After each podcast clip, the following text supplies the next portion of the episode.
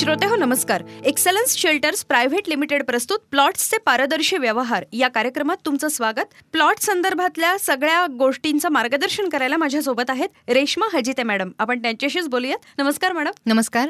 मागच्या वेळेला आपण बरेचसे प्रश्न घेतलेले आहेत प्लॉट्सचे रिलेटेड म्हणजे इन्व्हेस्टमेंट काहींनी केली आहे काहींच्या नावावर होत नाहीये. असे. काही प्रश्न डिस्कस केले. याही. एपिसोडमध्ये असे प्रश्न आलेले आहेत. हा प्रश्न ज्यांनी विचारलाय तीन हजार स्क्वेअर फूटची एक जागा आहे. सातबारा ओनरच्या नावावर आहे आणि जागा सर्व्हे नंबरमध्ये आहे. त्याबरोबरच झोन ऍग्रिकल्चर आहे. तर ही जागा माझ्या नावावर होईल का असं त्यांनी विचारलंय. त्यांचं नाव आपण सांगत नाहीये. जागा जर सर्वे नंबरमध्ये असेल.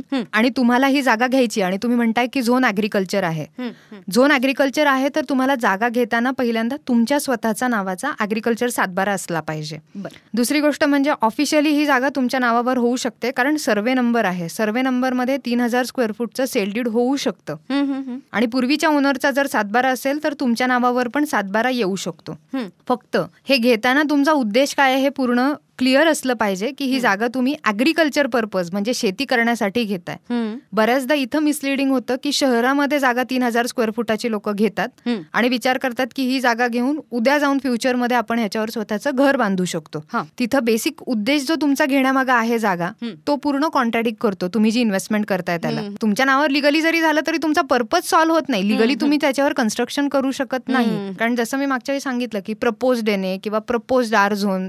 प्रपोज जेव्हा होईल ते होईल पण आज त्याचा झोन हा अॅग्रिकल्चर आहे.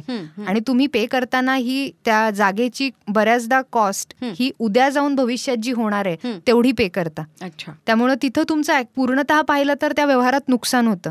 कारण आजच्या घडीला तो प्लॉट कुठल्याही रेसिडेन्शियल युटिलायझेशनसाठी नाहीये हम्म, हम्म. आणि फक्त साठी तुम्ही तीन हजार स्क्वेअर फुटाची जागा शहराच्या लिमिटमध्ये घेता.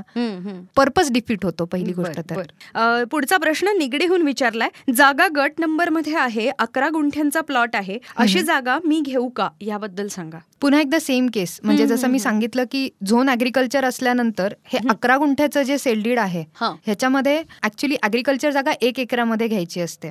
पण जर तुम्ही पाहिलं की सातबारा मध्ये कॉलम असतो जिथं आकारणी लिहिलेली असते जागेची. ती जर एक रुपयापेक्षा जास्त असेल तर तुम्ही अकरा गुंठ्याचं सेलडीड घेऊ शकता. जर तुमच्या नावावर अॅग्रिकल्चर सातबारा असेल तर. आणि त्याचा तुमचा इंडिव्हिज्युअल सातबारा पण मिळतो. पण हे जर एक रुपयापेक्षा कमी आकारणी असेल सातबारावर लिहिलेली एका कॉलममध्ये आकारणी लिहिलेली असते त्याच्यामध्ये. तर मग तुम्हाला एक एकरच मिनिमम सेलडीड घ्यावं लागतं. अच्छा. आणि त्या केसमध्ये तुम्हाला सातबारा पण मिनिमम एक एकरचाच मिळतो. बर. बऱ्याचदा हा गोळ होतो की लोक अकरा गुंठ्याचा प्लॉट घेता. आणि आकारणी ही एक रुपयापेक्षा कमी असते. अच्छा. आणि मग त्यांचे तिथं सातबारे होत नाही. आणि परत म्हणजे अकरा गुंठे घेताना लोकांना असं वाटतं की आपण त्याच्यावर घर बांधू. लिगली तुम्ही अग्रिकल्चर जागेवर घर बांधू शकत नाही. अच्छा. दुसरा अजून एक ह्याच्यातलाच उपप्रश्न असा आहे की. कंबाईंड सातबारा जर करायचा असेल तर अशा जागांवरती तो होऊ शकतो का? किंवा त्याच्यात काय प्रॉब्लेम येतात? कंबाईन म्हणायचं झालं तर फक्त आपण ब्लड रिलेशन आणि तेही फक्त नवरा बायकोच्या रिलेशनमध्ये ऍक्च्युली कंबाईन सातबारा होऊ शकतो. कारण तुकडेबंदीच्या कायद्यानुसार एक जागा गव्हर्नमेंटनी अप्रूव्ह करून दिल्यानंतर किंवा जसं आपण म्हटलं की अग्रिकल्चर जागा असेल तर एक एकरच्या खाली तुम्ही घेऊ नाही शकत दोन लोकांच्या नावावर. फक्त ते ब्लड रिलेशन आणि तेही फक्त स्पाऊस रिलेशन म्हणजे. नवरा बायकोच्या रिलेशनमध्ये अलाऊ आहे. ओके पण ह्या कायद्याचा एक दुरुपयोग केला जातो की त्याला अजून तुकडे पाडले जातात. जसं. मी सांगितलं की ठीक आहे प्लॉट हा एक एकरचा आहे. तर एक एकरचा जर घ्यायचा असेल तर त्याच्यामध्ये अजून त्याला डिवाइड केलं जातं. मग चार लोकांना त्याच्यामध्ये घातलं. आणि हम्म. सातबाऱ्यावर मग चारही लोकांचं नाव लागतं. आजकाल गव्हर्नमेंटने याला स्ट्रिक्टली प्रोहिबिशन आणलंय. महाभुलेख म्हणून एक वेबसाईट आहे.